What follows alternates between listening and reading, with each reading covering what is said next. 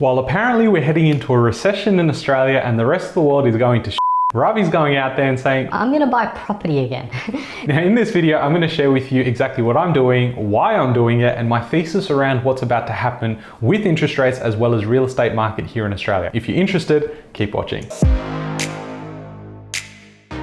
Hey guys, my name is Ravi and welcome back to Personal Finance with Ravi Sharma. If you're new here, smash that subscribe button because I talk about real estate, cryptocurrency, and financial freedom. Now, if you are after more updates, in-depth updates with stuff like this. I've been talking about this stuff in Patreon in the mastermind for the past month or so. And the stuff we were talking about in terms of forecasting with interest rates, when the movements were going to happen, and for how long, as well as what's happening in the market right now, we were discussing this for the last six or seven weeks. So if you are interested in getting ahead, that's probably your best place. There's a link in the description below. Now, for some context, if you're new to the channel and haven't seen my other videos, or at least my property portfolio, you can definitely go check it out here. I'm very proud of what I built here with my property portfolio. It's not the biggest, it's not like 30 or 40 properties, but it's enough for me. And for me, it's important that I'm not just in real estate, but I'm also diversifying because I'm an adaptive investor. I know that things are changing in the world. I know technology is moving faster than we've ever thought. And I'm definitely not one of those old guys that have bought property from like 30 or 40 years ago. And I just have this common saying of buy and never sell.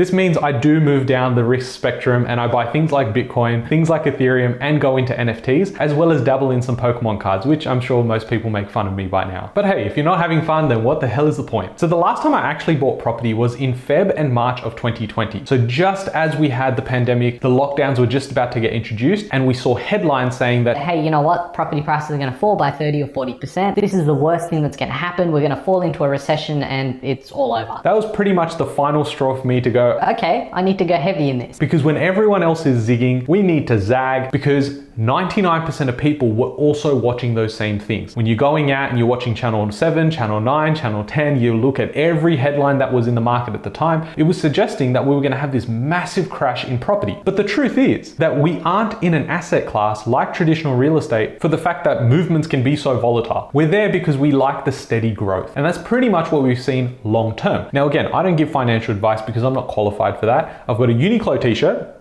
I upgraded from the Kmart t-shirt, but more importantly, I'm not a financial advisor. What I can help you with is coming up with a strategy when it comes to real estate. If you want to go ahead and you want to buy property, there's a link in the description below. Book a free chat. We can have a call. We talk about all the good stuff like real estate and we can start positioning our next purchase together under the buyer's agency. So if the last time I bought was in Feb and March of 2020, we're now in May and June of 2022. Why am I starting to buy again? Well, we're starting to see the same fear, the same uncertainty, and while we had the distraction back back then of lockdowns and the pandemic, this time around we've got things like inflation and rate hikes. Everyone, everyone is concerned by the fact that apparently the RBA came out and said, We're going to increase interest rates by like 200 basis points. But it was the same RBA that only told us six months ago they weren't going to increase rates till 2024. So why are we believing the same people that told us the market was going to tank, now they're coming out and saying it's going to tank again, and we haven't learned from what happened two years ago? Now, based on the data I'm seeing, and yes, I run a buyer's agency, so yes, yes, I'm slightly biased. But with that data, as well as the relationships we have in a lot of these areas, we haven't seen this translate. And I don't think we're going to see it translate. And the reason for that is because there's multiple factors that actually influence property prices. And one of them, yes, is the cost of borrowing and the access to credit. But there's a range of other things. And what we're finding in a lot of these areas is that rental demand is so high that we've got vacancy rates near 0%, which means rental growth keeps occurring every single year. We've seen clients as well over the last two years have increased their rents by as much as 50 to $60 every single week. That could equate to an extra $3,000 a year in passive income. When you couple all of this with the macro environment where people are completely risk off, you've seen the entire stock market drop by almost 20%, you've got some tech stocks that have dropped by 70%, and you've got crypto where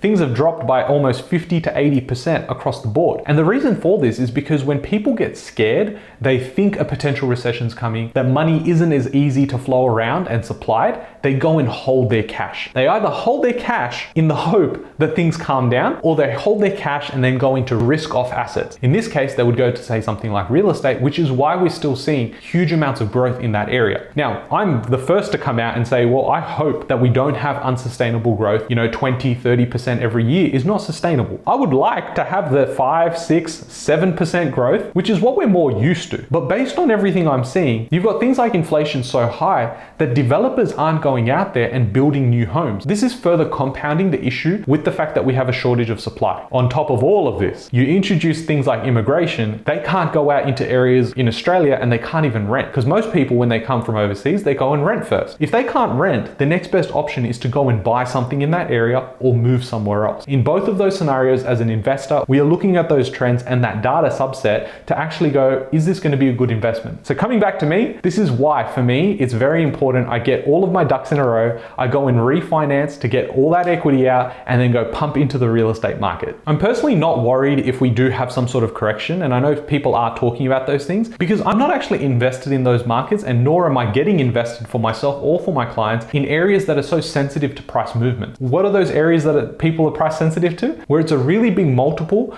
for your debt to income ratio, and also where you've got huge amounts of owner occupiers because they're going and spending way above their means. If we see some sort of correction, we will see it first in that market. We're already starting to see it with Sydney and Melbourne. When we go down and see areas that have really good cash flow, and I'm talking five, five and a half, six percent rental yields, you've got to think that people are attracted to that because their repayments and their cost to hold that property is taken care of through positive cash flow. So why would they have to get rid of it even if their property prices fall a little bit? Because if property prices fall a little bit and you've got rates going higher, that actually doesn't benefit many people to get into the market because it's a lot harder to buy. In addition to that, you've got so much fear. If we do see a correction, do you really think that people are going to go out and buy their first home when everyone's scared? No, they're most likely not. We've seen investor lending loans actually increase year on year and I speak to about 30 to 40 investors every single week. That could be new people I've never spoken to through discovery calls and strategy sessions, as well as clients that we already have looking to purchase more property. And I can tell you one thing is very common amongst them. They are getting more and more aggressive because they've got property that's already grown in equity. They're taking that equity and going and buying more property. So in the areas that we're looking at, we're seeing that supply is still at all-time lows and well below the five-year average. But in addition to that, we've still got a lot of people cashed up, waiting on the sidelines, waiting for confirmation. By the time you actually get confirmation in a market like this, the market's already started moving. So this is the reason why I've decided that this is the period for me to start buying up again. When it comes to things like interest rates, I'm actually gonna have a deep dive video on this channel. So make sure you subscribe, please. You don't wanna miss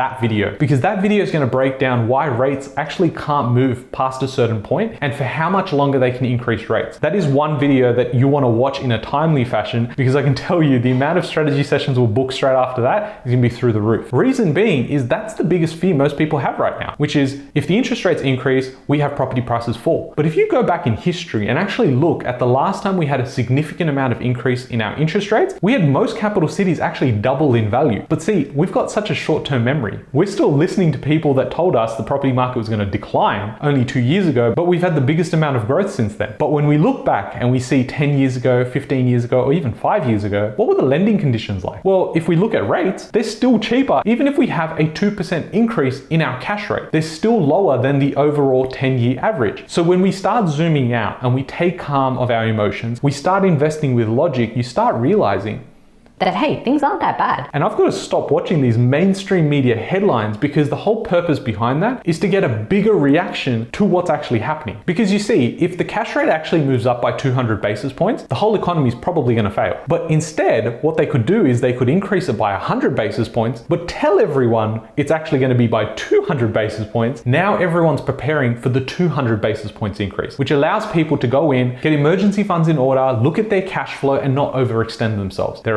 effectively getting the benefit of a 200 basis points increase, but the economy is still intact with 100 basis points. And now I'm not saying these are the exact numbers, I'll leave that for the next video. But it's fairly obvious by now that 99% of people that are watching these things are also acting in fear. By the time they actually re enter, it's when these same media headlines are saying that property prices are fine, they're already going up again. The recovery has started, and by then, you've already missed 10 to 15% of the market moving further forward. Now, I did say this in numerous videos in 2020, although the video and the audio quality was a lot worse than it is today, but I did say that I don't want you to miss this opportunity. Now I'm saying it again. I haven't said it for a couple of years. I'm saying it again. One, I'm going in, I'm putting my money where my mouth is, and more so because I really think there's an opportunity here for generational wealth. And I'm not just talking about real estate, I'm talking about the entire process of what's happening in the economy, not just here in Australia, but overall in the world. I spend hours and hours of research on this sort of stuff, and that's why I'm going out and buying more property. Now, granted, I'll probably have some comments say that, Ravi, you're too young to know what a recession feels like, you're going to get burnt, or you don't know what interest rates feel like when they're at 19% because apparently we're heading back there. I'm not some old fart that did this 30 years ago. Yeah, you're right.